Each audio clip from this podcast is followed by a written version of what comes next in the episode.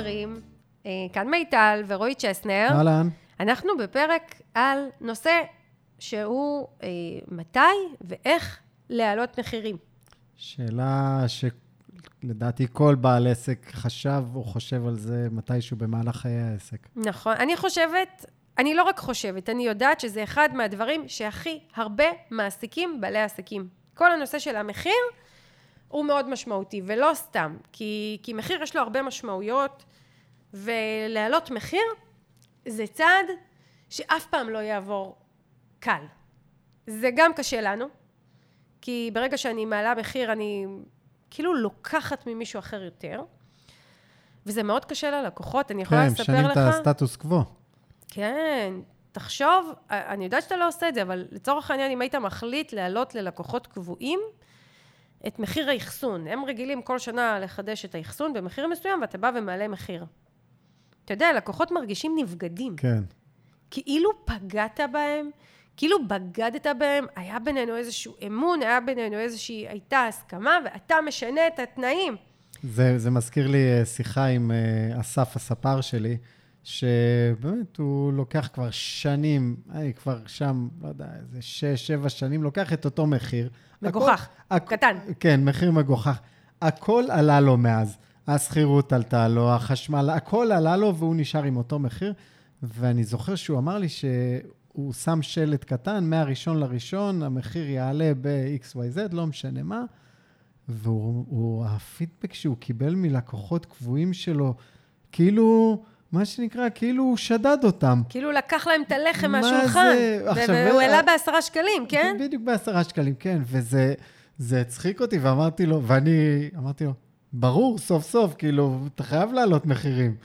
וזה זה קטע, הוא פשוט אמר לי, היו כאלה שכאילו ממש הרגישו נבגדים, כמו שאת אומרת. נכון, נכון, נכון. ואני כן רוצה לדבר בפרק הזה גם על המשמעויות של מחיר וגם אה, כמה מילים על איך קובעים את המחיר. ואם אנחנו מגיעים למצב שאנחנו צריכים להעלות את המחיר, איך עושים את זה בצורה שתעבור כמה שיותר חלק, תטלטל את העסק כמה שפחות, ובעצם תאפשר לנו לעבור את הבמפר הזה, כי זה במפר, בוא כן. נודה על האמת. אז קודם כל, יש הרבה אישו סביב מחיר, ולא סתם, זה פשוט קביעת המחיר למוצר, לשירות, לפרויקט, לשעת עבודה, מה שאנחנו לא נחליט לתמחר, היא מהצד שלנו, היא בעצם מבטאת את הערך של מה שאנחנו עושים, השינוי שמתבצע בעקבותיו. עכשיו, יש איזושהי תפיסה כללית בעסקים, שאנחנו שואפים למחיר כמה שיותר גבוה. אני רוצה לתמחר כמה שיותר גבוה, והלוואי ויכולתי לתמחר במחיר הכי גבוה שיכולתי, כי זה מה שיהפוך אותי למרוויחה. וזה לא נכון. כן, זה ממש לא נכון. אם מסתכלים בשוק, אז uh, חסר חברות שהן לואו קוסט, והם uh, מוכרים בזול, והם מוכרים פשוט לכמויות הרבה יותר גדולות, והם מרוויחים מעולה. נכון. אין להם שום רצון ל- להיות עכשיו uh, פייר קרדן. נכון, ואני אגיד לך יותר מזה. אמ, אני 12 שנים הייתי, עבדתי במותגים מהגדולים בעולם, חברות מאוד רווחיות, דיסני, לגו, ליטל טייקס, פררו. אף חברה, אף מותג בעולם לא רוצה להעלות מחיר. ולמה אנחנו לא רוצים להעלות מחיר? כי יש באמת את האיזון המאוד מאוד אה, עדין בין כמות המכירות לבין המחיר. זאת אומרת, לרוב, ככל שאני אעלה את המחיר, תהיינה פחות רכישות, זאת אומרת, העלאת מחיר עלולה לפגוע בכמות הרכישות, ולכן אנחנו מאוד נזהרים.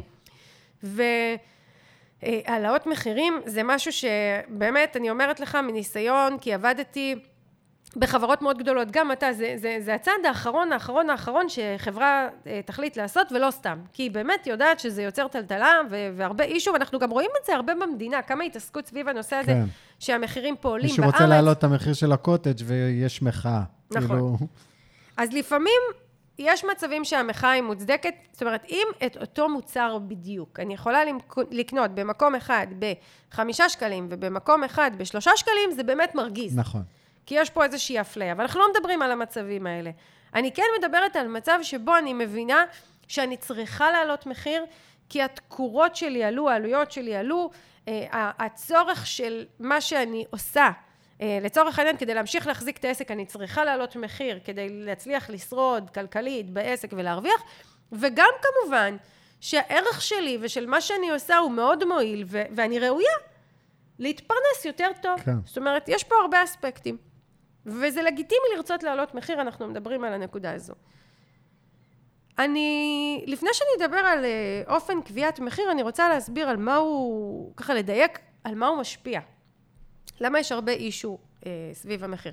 אז קודם כל, המחיר משפיע על כמות הרכישות. כי, תראה, אם אני אעלה מחיר ב...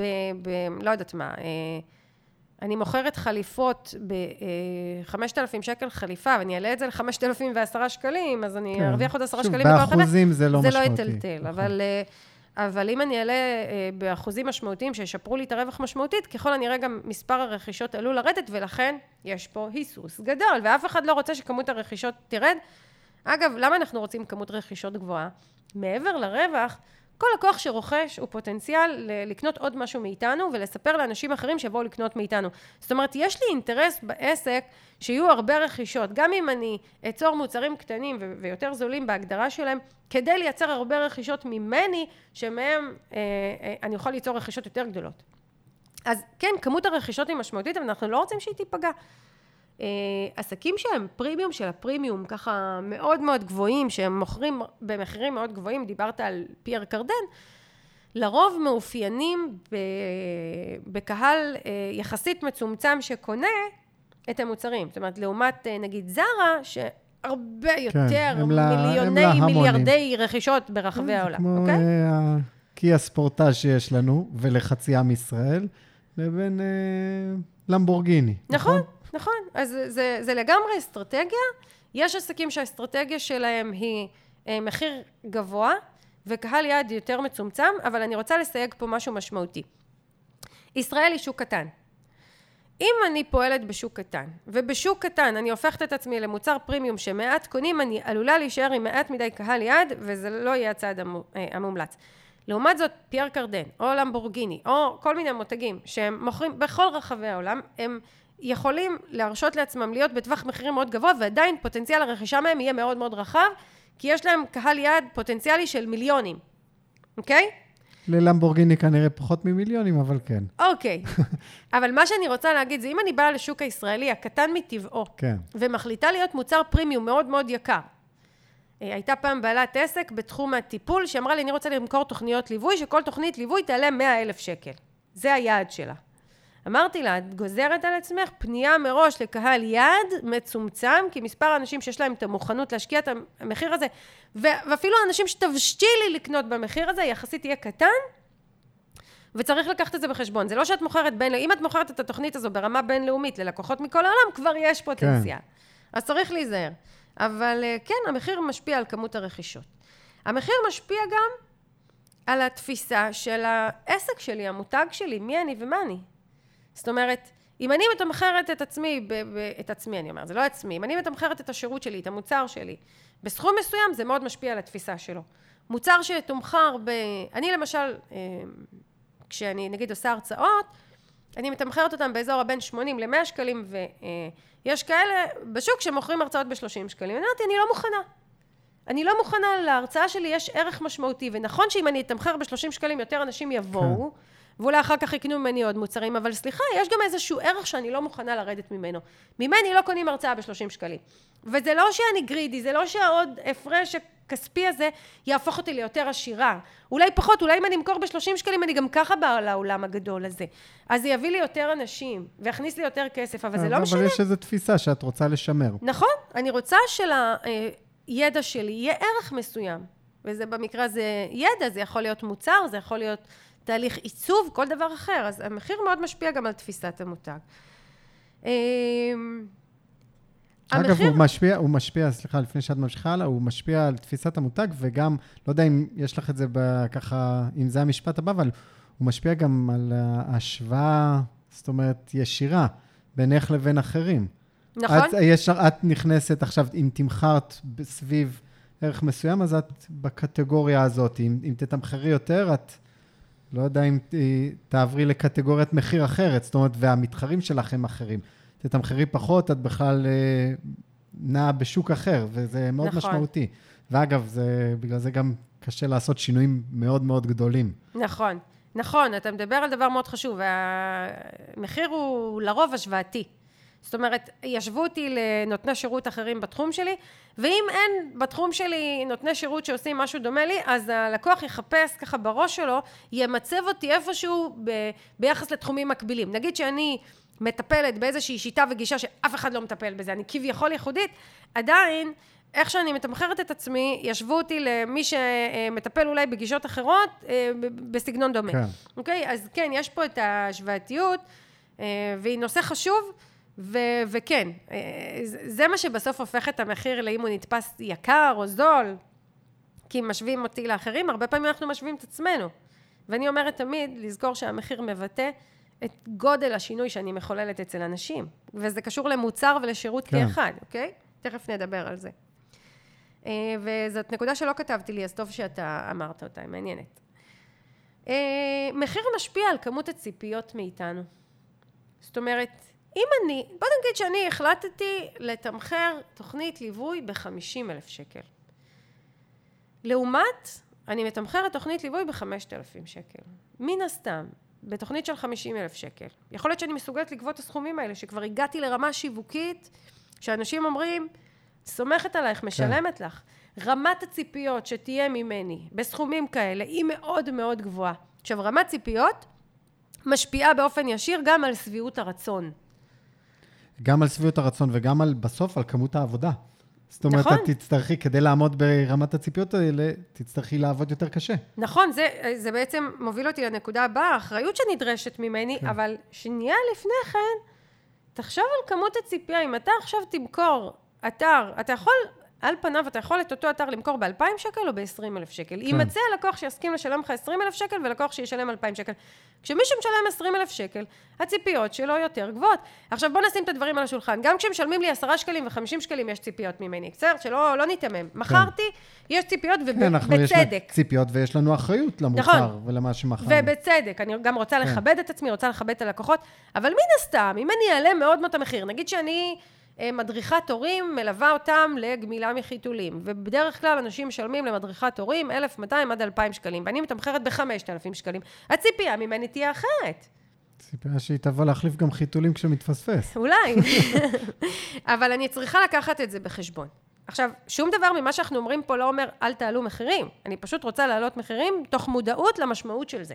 תכף נדבר גם מה עושים. מודעות ולהיערך לזה. נכון, נכון. ואגב, אני לא אומרת לא לעלות ל-5,000 שקלים. אם את מרגישה שזה מה שאת ראויה, תעלי, תכף נדבר על איך עושים את זה, את המהלך הזה. אמ, אז, אז זה באמת מוביל למה שאמרת, אה, לכמות האחריות שנדרשת ממני. עכשיו, אם אנחנו, ואני מעריכה שמי שמקשיב לנו, לפודקאסט שלנו, לאנשים אחראים ומקצועיים שבאמת רוצים לעשות טוב לאנשים, אז כן, אז גם נדרשת ממני אחריות יותר גבוהה. אני בפירוש מרגישה, כשאני מלווה עסק בקורסים שלי, שיש לי אחריות גדולה להיות זמינה, להגיב, אה, אה, אה, לדייק איתם, לעשות איתם פריצות דרך, אה, לראות שיש מספיק תוצרים כמו שאנחנו צריכים, לראות את ההתקדמות, את התוצאות בשטח. בטח, יש לי אחריות גדולה, וצריך לזכור את זה. כגודל המחיר, גודל האחריות. כן. אין דין אה, פעילות דיגיטלית שעשיתי והיא עלתה 50 שקלים ועשיתי בהדרכה חד פעמית ומה שמצפים ממני בכזה דבר לבין מה שמצפים כשמגיעים לקורס שלי שעולה כמה אלפי שקלים טובים. אז זה חשוב. Uh, המחיר uh, משפיע על כמות השיווק שנדרשת ממני. אם המחיר שלי גבוה מהסטנדרט, וגם אם הוא בסטנדרט, הוא דורש ממני יותר שיווק. אין מה לעשות. השאלה אם זה רק, אני חושב שזה גם משפיע על סוג השיווק. נכון. בסוף לא רק אה, על כמות השיווק, אלא גם על סוג השיווק. יש אה, צורת שיווק גם למוצרים אה, קטנים ופשוטים יותר. נכון. בוא נגיד ככה, אני אקצין. אם עכשיו פגישת ייעוץ איתי הייתה עולה 50 שקלים, כמו שמעוף או ארגונים, כל, יש כל מיני ארגונים שמציעים כן. פגישות עסקים בסכומים יחסית נמוכים, אה, אני מקווה שאני מדייקת, לא בדיוק מכירה. אבל אם זה המחיר של הפגישה, אז אה, החסמים יהיו יחסית נמוכים, ואני אצטרך אה, מודעה מאוד מאוד פשוטה שאומרת פגישת ייעוץ ב-50 שקלים, כן. ואני אמלא את היומן. אבל אם פגישה איתי עולה אלף שקלים, שזה מעל הסטנדרט, אז אני אצטרך הרבה יותר להתאמץ בשיווק, והשיווק שלי יצטרך להיות יותר אינטנסיבי, יותר מגוון, יותר מדויק, עם יותר פעילויות, על פני זמן יותר ארוך, לקהל יעד יותר גדול, עם יותר השקעה כספית בפרסום ממומן. כן. אז מחיר גבוה, העלאת מחיר, או מחיר גבוה מהסטנדרט, ידרוש ממני שינוי בשיווק, ואני צריכה לזכור את זה, כי אני לא יכולה לצפות שאותו שיווק שעשיתי עד, עד עכשיו, ייתן את אותה תוצאה אם אני אעלה את המחיר במשמעותית. אגב, הרבה פעמים אה, עליית מחיר היא עוברת בלי המאמצים הגדולים שסביב זה.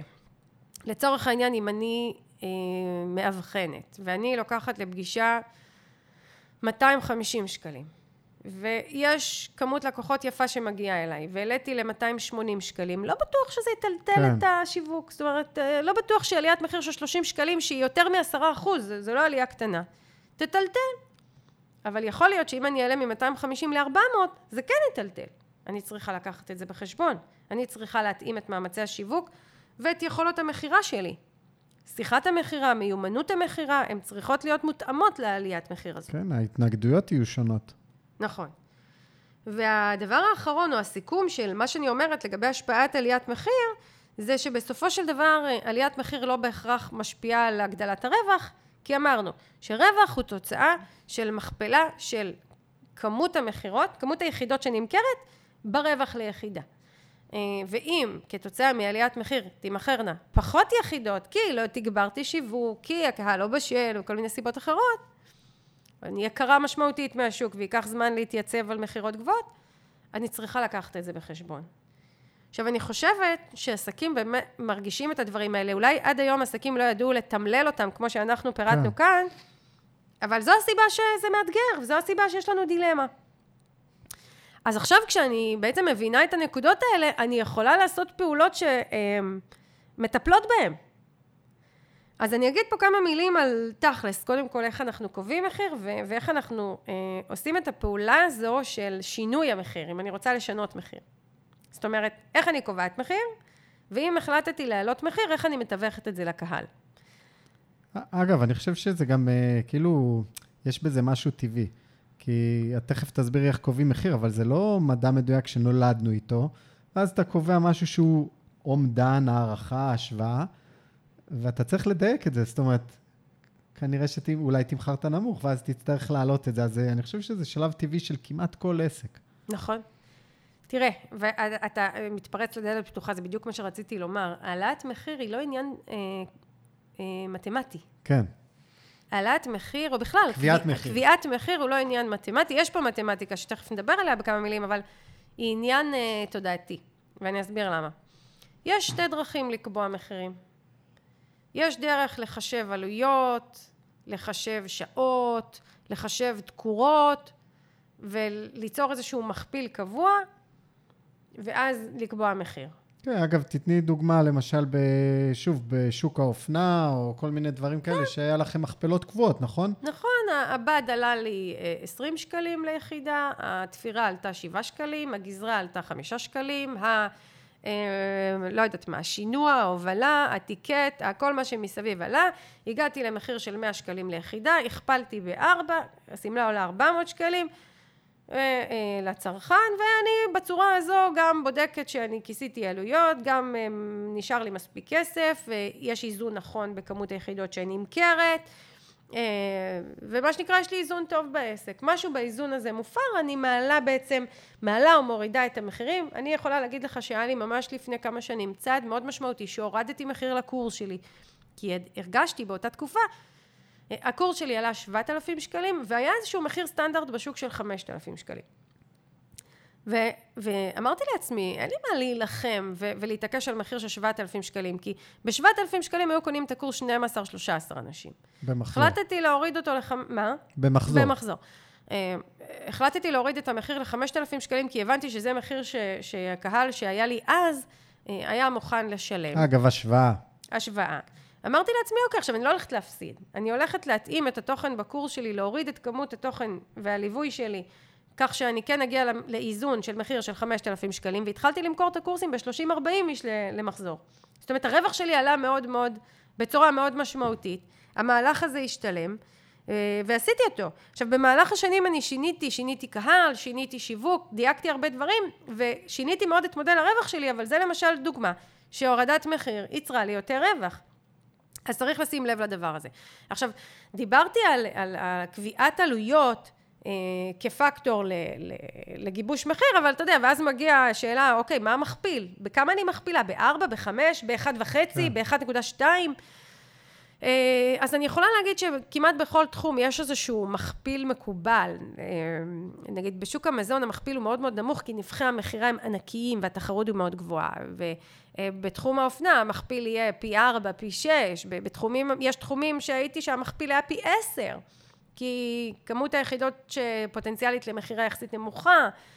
אה, אז זה באמת ככה משתנה בתחום, בין תחום לתחום, ואנחנו יכולים ככה לגשש קצת אצל המתחרים, אצל חברים, אצל קולגות, בקבוצות, ברשתות חברתיות ולנסות להבין מה, מה מקובל בתחום. אנחנו יכולים גם ניסוי וטעייה, לעשות איזשהו מכפיל ולראות מה זה נותן לנו. אנחנו יכולים להיעזר ביועץ מנוסה ומוסמך. אני אה, יכולה להגיד שלא מעט עסקים שאני מלווה אה, מתייעצים איתי, כי יש לי המון כן. המון ניסיון, אבל בסוף אני קובעת איזשהו מחיר ואני רצה איתו. אה, איפה עולה, עולה האתגר? אה, גם במכפיל וגם בעסקים שאין להם אה, עלויות. אם אני עכשיו נותנת שירות, אם אני מתמחרת פגישות, אני בקליניקה, אז יש מי שינסה לתמחר לפי מחיר לשעה. ואני יכולה להגיד כבר עכשיו, בלי להיכנס ליותר מדי ניתוחים, שאיך שלא נסתכל על זה, מתמחור לפי שעה אנחנו לא מצליחים להרוויח. גם אם אני אתמחר פגישת ייעוץ שלי באלף שקל, פגישה של שעתיים באלף שקל, ואני אעשה חישוב כמה שעות בחודש אני יכולה לתת. יש חגים, יש שבתות, יש עוד דברים שצריך לעשות בעסק. יש את האנרגיה שלנו שמתכלה על פני זמן. אני אגיע למסקנה שאני מגיעה מהר מאוד לתקרת רווח נמוכה בתמחור לפי שעה. זה פשוט לא עובד. כן. אז איך כן? תשאל אותי. איך כן? איך כן נתמחר? אני אה, אוהבת להסתכל על הדברים בצורה שיווקית. אני קוראת לזה תמחור שיווקי. מה זה תמחור שיווקי, או תמחור על פי מיטל צ'סנר? איך אני ממליצה לראות את הדברים? אה, אני אומרת ככה, אני מתחילה מאיזה שינוי המוצר, שירות, פרויקט שאני מציעה, מחולל בחיים של הלקוח. כגודל השינוי, גודל המחיר, אוקיי? עכשיו, אם הובלתי לשינוי משמעותי, ואני החלטתי שהתהליך הזה שאני מצליחה להעביר אנשים אה, ראוי לתשלום של 5,000 שקלים, אני אלך לתוך השירות, לתוך המוצר, המתודולוגיה של העבודה שלי, ואני אבנה שם איזושהי חבילה, איזשהו תהליך שהוא לא מוגדר בשעות, הוא לא נמדד בשעות, הוא לא מוגדר בתקורות או באביזרים שאני קונה. אלא הוא תודעתי, ואני אומרת, כדי להגיע לשינוי, לצורך העניין, אה, אני מאמנת כלכלית, לא אני, מישהי אחרת מאמנת כלכלית, אני מצליחה להעביר משפחות ממצב שהם כל הזמן במינוס, לא מצליחים לחסוך, אין להם חופשים, הם מרוויחים טוב ועדיין לא נשאר כלום. אני מעבירה אותם למקום שבו הם מרוויחים טוב, יש להם חסכונות, הם טסים פעם בשנה לחו"ל, הם חוסכים לילדים. יופי של שינוי. השינוי הזה, ראוי שישלמו לי מינימום 7,000 שקלים בשבילו. אגב, וגם זה, היופי הוא, זה לא משנה אם לקח לאותה יועצת כלכלית לעשות את זה בחמש שעות או בעשר שעות. זה, זה לא- בכלל לא, לא משנה. אין לזה משמעות בכלל. נכון, נכון, נכון. אז אני הבנתי לאיזה שינוי אני מובילה. אני עכשיו בונה איזשהו תהליך, ליווי מסוים, שהוא בעצם מוביל לשינוי הזה, ועליו משלמים לי כסף. עכשיו, תהליך הליווי יכול להיות משולב בהדרכות דיגיטליות, הדרכות פרונטליות, הדרכות קבוצתיות, הדרכות פרטניות, שיחה אישית פעם בשבוע, ליווי בוואטסאפ, לא משנה מה, אני אעשה פה איזשהו תמהיל. כן. שמוציא אותי בכלל מהמקום הזה שמתמחרים אותי ש... לפי שעה, שמשווים אותי למתחרים, שמחשבים לי את העלויות. זה, זה, השיח הזה יוצא מהמשוואה. יצרתי פה פרויקט, והמהות ואיך שאני מתקשרת את זה לקהל שלי, היא אה, לפי התועלת והשינוי שמתרחש בחיים. עכשיו, הרבה פעמים באים ואומרים לי, רגע, מיטל, אני לא יכולה להבטיח למישהו שינוי. אני מטפלת רגשית, אני לא יכולה להבטיח למישהו שהיה בחרדות שפתאום לא יהיו לו חרדות. נכון, אבל אני כן יכולה להבטיח שינוי אחר. אני כן יכולה להבטיח שהחיים יהיו יותר מאוזנים. אני כן יכולה להבטיח שגם אם יהיו חרדות הם לא ינהלו אותי. אני כן יכולה להתקדם למרות החרדות. זאת אומרת, כן אני חושבת שכולנו צריכים לזהות את המילים האלה ואת הדרך לתמלל את השינוי גם אם הוא לא פתרון.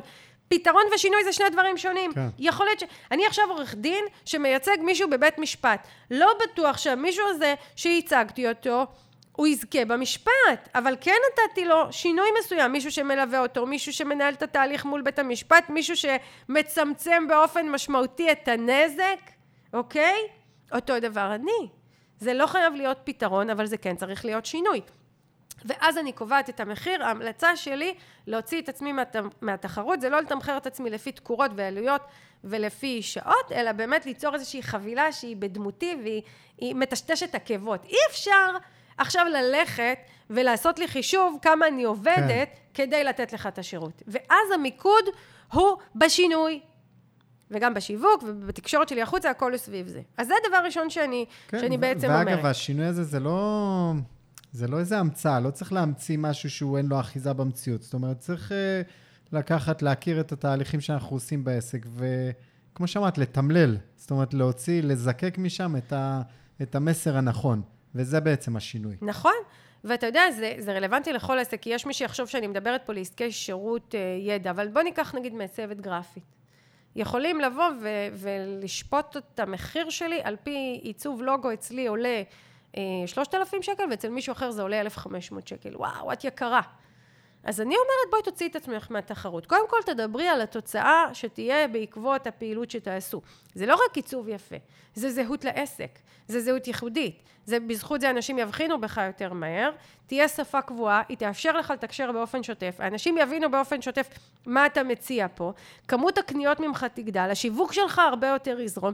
כל הדבר הזה יקרה בעקבות זה שאנחנו לא רק נעשה ביחד לוגו, אנחנו נעשה לוגו שפה גרפית רשתות חברתיות, מצגת קבועה, רולאפ שיהיה בהרצאות שלך, כל מיני פרטים. כן. היא בעצם תבוא המעצבת ו- ו- ותשמוט את השטיח מתחת למה שנקרא הפרויקט הזה שאותו רוצים לתמחר לי. תיצור שם חבילה קצת יותר מעניינת, קצת יותר רחבה, עם, ש- שכן מובילה לאיזשהו שינוי משמעותי, ולפי זה היא תנקוב מחיר, ואז כבר לא יוכלו להשוות אותי למעצבות אחרות שמתמחרות רק אלמנט מסוים.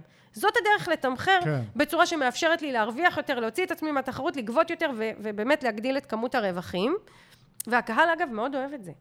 הקהל אוהב לקבל אה, אה, תהליך מלא ומשמעותי שמוביל לשינוי ולא רק אה, מה שהוא ביקש. אז זה דבר שככה חשוב לזכור. אה, ו, ועניתי פה למה שנקרא לשאלה הזו, איך אנחנו מתמחרים לפי ערך? אני, אני חושב שכן, זה שוב. רוצה לוודא שלא פספסתי לא, משהו. לא, אני חושב שהסברת את זה יפה, גם ה... זה... האמת זה, זה Game Changer הדבר הזה. ברגע שאתה מוציא את עצמך מהשעות, אתה גם לא נמדד באוקיי, מה עשינו בשעה הזאת? נפגשנו שעה, לא הספקנו, מה עשינו? זה לא שווה לי את זה, אני לא אעשה עוד שעה כמעט, אני לא, לא אספיק גם שעה הבאה. וזה מוציא אותך מהמשחק הזה, וכאילו נותן יודע, יותר זמן גם... לשביעות רצון, נקרא לזה. כי באמת, ב- לפי שעה קשה להיות שבע רצון. אתה גם משחרר את הלקוח מלקבל עוד ועוד החלטות נכון. קנייה. כי לקבל הרבה החלטות קנייה זה קשה. אז אם אני עכשיו כל פגישה מחדש צריכה להחליט שאני עוד פעם באה למטפל שהייתי אצלו. עוד פעם משלם, כן. כן, אבל אם מראש אנחנו אומרים שתהליך שמוביל אותך לשינוי, ושוב אמרתי, לא פתרון, אוקיי? שינוי משמעותי, ואני מגדירה מה גודל השינוי, ומה בדרך כלל קורה ב... אנחנו עושים ביחד 12 פגישות, ובשלוש הפגישות הראשונות נעשה את זה, ויהיה לך שיעורי בית ואתה תעשה את זה, ואני גם אפתח לך את ההדרכה הזו והזו להקשיב לה כדי לפתוח את הראש, ואני אתן לך פידבק בפגישה שאחרי, ואנחנו נעבוד על זה, ואז נעשה, זאת אומרת, יש פה איזושהי ממש תוכנית ליווי משמעותית, עם עומק, עם, עם, עם תוכן, עם שינוי ברור, אז אני מוציאה את עצמי מהתחרות הזו, אני משאירה אצלי יותר כסף, אני מאפשרת ללקוח שלי לקבל עוד ועוד החלטות קנייה. כולם מורווחים מזה, ואני יכולה להגיד לך שאני רואה בפירוש שהלקוחות מעדיפים את זה. זאת אומרת, תגידי לי מההתחלה ועד הסוף כמה עולה לי כל המחיר, ואל תתחילי לעבוד איתי בשיטת הסלאמי, שכל פעם את מוסיפה לי עוד משהו. זה מצחיק אותי. אה, השבוע, אתמול ראיתי שהזמנת לגיא סרט ב... אה, סרט ב-VOD. נכון. פעם, בפעם הרביעית. זאת אומרת, כל פעם מחדש קנית את זה עכשיו. סבבה, הילדה אוהבת לראות, אבל זה, זה כאילו אה, מחרפן אותי. איך כל פעם מחדש אנחנו משלמים לזה. כבר הייתי מוכן לשלם הרבה יותר, רק שזה יהיה אצלי. שתהיה לי ודאות. שתהיה לי ודאות. הסרט הזה יהיה שלי, שתראה אותו מתי שהיא רוצה, ולא כל פעם שהיא רוצה לראות, ואחרי יומיים זה נכון. נעלם. נכון. יותר מזה, הסרט הזה עולה כל פעם 25 שקלים להזמין אותו. אנחנו מזמינים אותו כשהיא חולה, אוקיי? כן. איסורי מצפון. ואם אני מראש אומרת, אני אשלם עוד 100 שקלים בחודש, ו- וכל התכנים המיוחדים, השונים, ייפתחו לה, אני מעדיפה את זה, נכון. ואני מראש שילמתי יותר, וקיבלתי יותר, מאשר שיטת הסלאמי, שכל פעם אני משלמת פה עוד משהו, פה עוד משהו, פה עוד משהו. בסופו של דבר זה גורם לזה שלקוחות קונים פחות, כי הם בודקים אה, יותר, מאשר אם אני אתן fix price לחבילה נכון. מלאה. אז זה ככה חשוב. ובכל זאת, החלטתי שאני כן רוצה להעלות מחיר למוצר ספציפי אה, או פרויקט ספציפי. שנייה, רגע לפני אני אגיד עוד משהו שחשוב. אחרי שתמחרתי לפי ערך, אני כן צריכה אה, ללכת לשיווק שלי ולוודא שהשיווק שלי מספיק רציני ומקצועי כדי למכור... תומך את זה, את תומך ה- בזה. תומך בחבילות האלה ובשיטת המכירה הזו.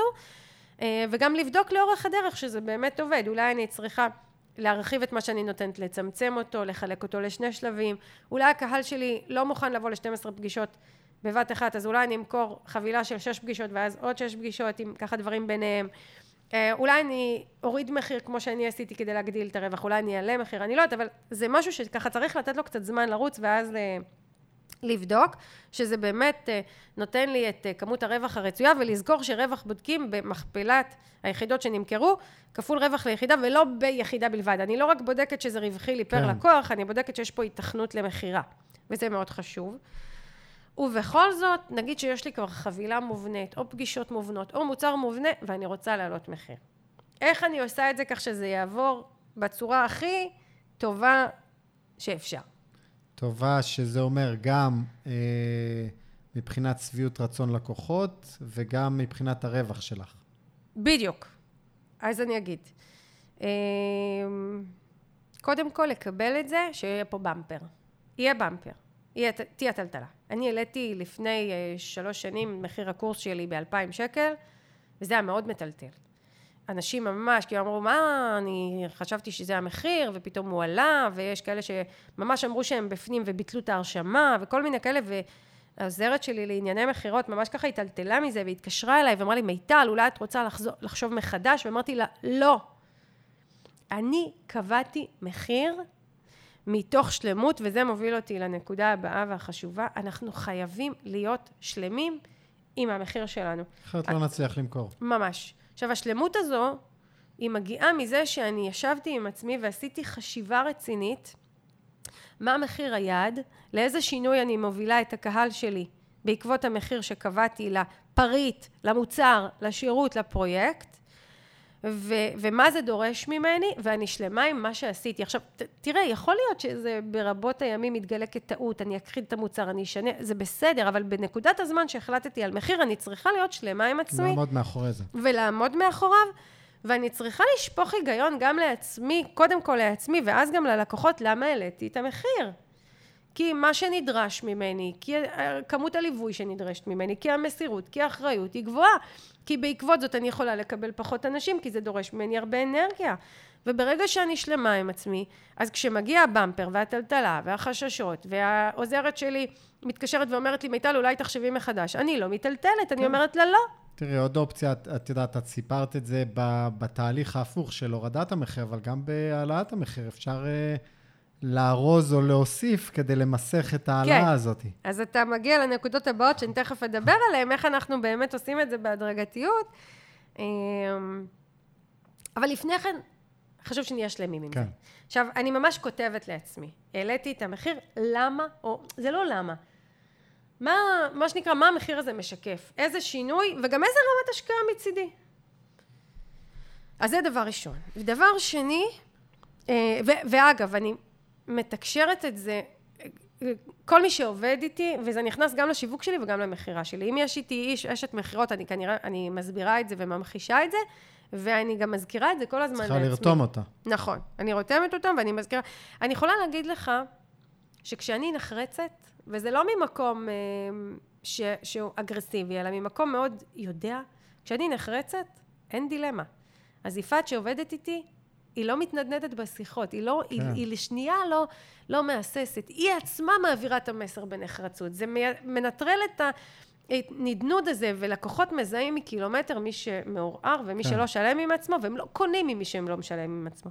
אז בחיים לא להעלות מחיר כי יועץ אמר לי, ולא להעלות מחיר כי המתחרים שלי מוכרים בהרבה, ולא להעלות מחיר כי בעלי אמר לי שאני מוכרת בזול, להעלות מחיר כי אני שלמה עם זה ומגובשת עם עצמי.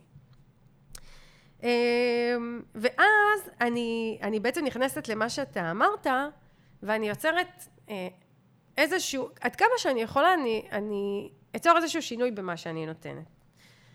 אני, כשהייתי אה, בשיווק של אה, פררו, אז נוטלה זה אחד המוצרים של פררו, לא יודעת אם אנשים יודעים, זה מוצר של פררו, וכשהמחיר של נוטלה, 400 גרם עלה, אז הגיע לשוק במיוחד לתקופת עליית המחיר, נוטלה בגודל 440 גרם, זאת אומרת זה היה נוטלה עם 10 אחוז כן. נוספים. ואז המחיר של נוטלה, 400 גרם, עלה, אבל במעמד הרכישה הראשונה קיבלנו 440 גרם. זאת אומרת, זה אפילו נתפס כיותר זול. ואז כשזה חזר לגודל הרגיל, זה כבר נשאר במחיר הטיפה יותר גבוה. אבל לא התבאסו על זה שהורדת כמות?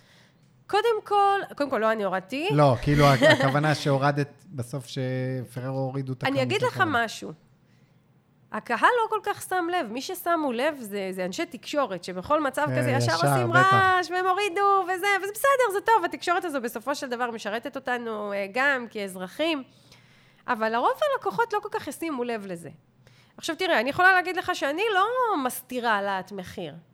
אני, יש מחיר חדש, אני אומרת אותו. כן. אני עומדת מאחורה, ואם מישהו ישאל אותי, אני אגיד למה. אז אין טעם להתחבא. אה, בסופו של דבר העליתי מחיר, העליתי מחיר, יש פה צעד, בוא, בוא נודה על האמת. אבל אם אני יכולה ל, ל, לעשות איזשהו, אה, בהדרגתיות את השינוי, כדאי. עכשיו, נגיד אם אני מוכרת קורס, העליתי את המחיר של הקורס, אני יכולה להוסיף עוד חודש ליווי במתנה. אני יכולה לתת חבילה שנשלחת ללקוחות שלי הביתה בתוספת. אני יכולה להוסיף שתי הדרכות בונוס שלא נכללות בליווי כן. שלי, אבל הן בונוס. זאת אומרת, אה, אתה עכשיו מעלה מחירים של אתרים, אתה יכול לתת עוד חצי שנה ליווי, אחסון במתנה. זאת אומרת, אפשר, אני חושבת שרובנו הגדול יכולים להוסיף פה עוד משהו שמתווך את עליית המחיר. עכשיו, ברגע שעליית המחיר מתבססת וכבר התרגלו לזה שהמחיר הוא זה, אני יכולה אחר כך להוריד משהו. אני יכולה להחליט ששיחה אחת מתוך השיחות שכלולות בתהליך הורדתי. במקום חמש שיחות במהלך התהליך, אני יורדת לארבע כן, שיחות. כן, עכשיו בוא נשים את הדברים על השולחן. מי שקנה כבר הרוויח. מי שיקנה... הוא לא באמת מודע לזה שהיו חמש שיחות לעומת ארבע נכון, שיחות, זה לא רלוונטי נכון, בכלל. נכון, זאת אומרת, את המהלך של עליית המחיר תקשרתי בצורה שמאפשרת לי להעלות. נגיד אני עכשיו מוכרת קבוע פגישת אבחון למשפחה, והיא עולה 250 שקלים. והחלטתי להעלות את המחיר, אז אני יכולה להוסיף אה, להגיד שהפגישה מתארכת במקום שעתיים, שעתיים וחצי. מה זה כבר דורש ממני? עוד חצי שעה, ואחר כך, אחרי שאני אעשה כמה פגישות כאלה, אני אמשוך חזרה ואני ארד לשעתיים, אבל את הצעד של עליית המחיר עשיתי בהדרגתיות, כן. אוקיי? אז הנה דוגמה, כולנו, באמת כולנו יכולים לעשות פה משהו. אנחנו יכולים לתת הטבה, אנחנו יכולים לתת מתנה, אנחנו יכולים לתת עוד זמן, עוד ליווי, עוד שיחה. לתקופה מסוימת, המחיר יתבסס, יתקבע בתודעה, מושכים אחורה קצת, ממה שאנחנו נותנים כדי באמת להישאר רווחיים. זה לא מתוך רצון לקחת מהלקוחות, זה כדי להישאר רווחיים. כן. אמ, להמשיך קבוע, להמשיך בעקביות. אבוי לעסק שיעלה מחיר וימשוך חזרה. הלקוחות לא מכבדים מישהו שהעלה מחיר ואז הוריד אותו. אני יכולה להגיד לך שאני רואה, אני עוקבת אחרי הרבה עסקים. גם כאלה שאני מלווה, גם כאלה שאני קונה מהם, אבל דווקא אני מדברת פה על אלה שאני קונה מהם. יש הנחה של 20 אחוז, היא מתבטלת, ואחרי עוד פעם, עוד פעם 15 אחוז, והיא מתבטלת, ועוד פעם 20... לא, חבר'ה, לא ככה.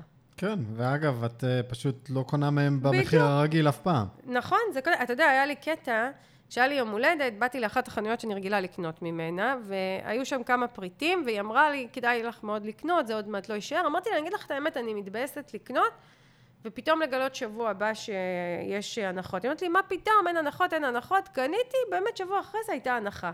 התבאסתי. כן. לא לעניין. תראה, יש לנו גם אה, פרק ספציפי על זה. הנחות צריכה להיות, אה, אני כן בעד לתת הנחות, אבל כאסטרטגיה. כן. זאת אומרת, הנחות זה משהו שמנהלים, וכל חודש נותנים אותו בתחפושת בצורה קצת אחרת, כדי שכל הזמן הלקוחות ירגישו שיש הטבה, ולא מעלים מורידים, מעלים מורידים, מעלים כן, מורידים. כן, שוב, זה אנחנו מדברים על אה, תפיסת המחיר, זאת אומרת, על המחיר מחירון. נכון, אבל זה לא, זה לא מכבד. או מבחינתי, אגב, הנחה אחוזית שהולכת ובאה בלי היגיון, היא אותו דבר. זה גם לא משהו שאני ממליצה עליו. כן. זאת אומרת, תעשו עכשיו 20 אחוז הנחה, שבוע הבא תורידו אותה, או אחרי זה 15 אחוז תורידו אותה. לא. או שיש אסטרטגיית הנחות, זאת אומרת, כל החודש יש איזושהי הנחה. פעם זה מוצר שלישי במתנה, פעם זה תקני ב-400 שלמי 200, פעם זה... אה, מוצר שני ב-50 אחוז, זאת אומרת, יש פה כל הזמן הנחה שהיא מנוהלת, שהיא מביאה אותי לאחוז קבוע, שתמכרתי מראש את המוצר כך שהוא מכיל את ההנחה, ואנחנו לא גורמים ללקוחות להרגיש שהם כאילו אה, קנו והפסידו כסף. אנחנו מצד אחד כל הזמן מייצרים ריגוש, כי יש הנחה ויש הטבה ושווה לקנות, מצד שני זה מנוהל. לקוח לא מרגיש מופסד, כי פה הוא קיבל הנחה ופה הוא קנה במחיר מלא. ואותו דבר עם מחיר, לא לטלטל את המחיר. לא פעם 5,000 אה, ופעם 4,000, ולא הצלחתי למכור, אז הורדתי ל-3,000, ו- ואחר כך העליתי בחזרה. לא מתאים, לא מתאים. כן, צריך. לעמוד מאחורי ההחלטה. נכון. אמ, והדבר האחרון שאני רוצה להגיד בעניין הזה, זה להתאים את מאמצי השיווק למחיר החדש. אני למשל, בקורס הראשון שהעליתי מחיר, שככה הרגשתי שיש צורך ממש אה, לתווך את זה, אז עשיתי יותר שידורי לייב, ויותר הסברים, ויותר מאמצים, ויותר מסרים, והרבה הרבה הרבה יותר התגייסות מצידי. זאת אומרת, לא ישבתי ואמרתי, יש במפר, לא נורא, אני אמכור פחות. לא אמרתי, אה, זה קשה, אז אני לא מעלה מחיר. העליתי מחיר, ועשיתי שיווק הרבה הרבה יותר מאומץ. אני גם אספר לך, אתה יודע את זה, שזה היה הפעם הראשונה שלא הגעתי ליעדי המכירה שלי. כן. מכרתי פחות, זה לא, זה ביאס אותי, אבל זה לא גרם לי לשנות את דעתי. נשארתי במחיר החדש, והתעקשתי להמשיך עוד קמפיין, עוד קמפיין, עוד קמפיין, היום זה כבר לא אישו. היום זה המחיר שכולם מכירים. כן. ו... ולכן, להתאים את מאמצי השיווק, לא להיבהל. וגם זה... אגב, זה, אני חושב שאמרת גם משהו נכון, זה גם להיות uh, מודעים לזה, שיהיה באמפר ולהיערך לזה. זאת אומרת... Uh...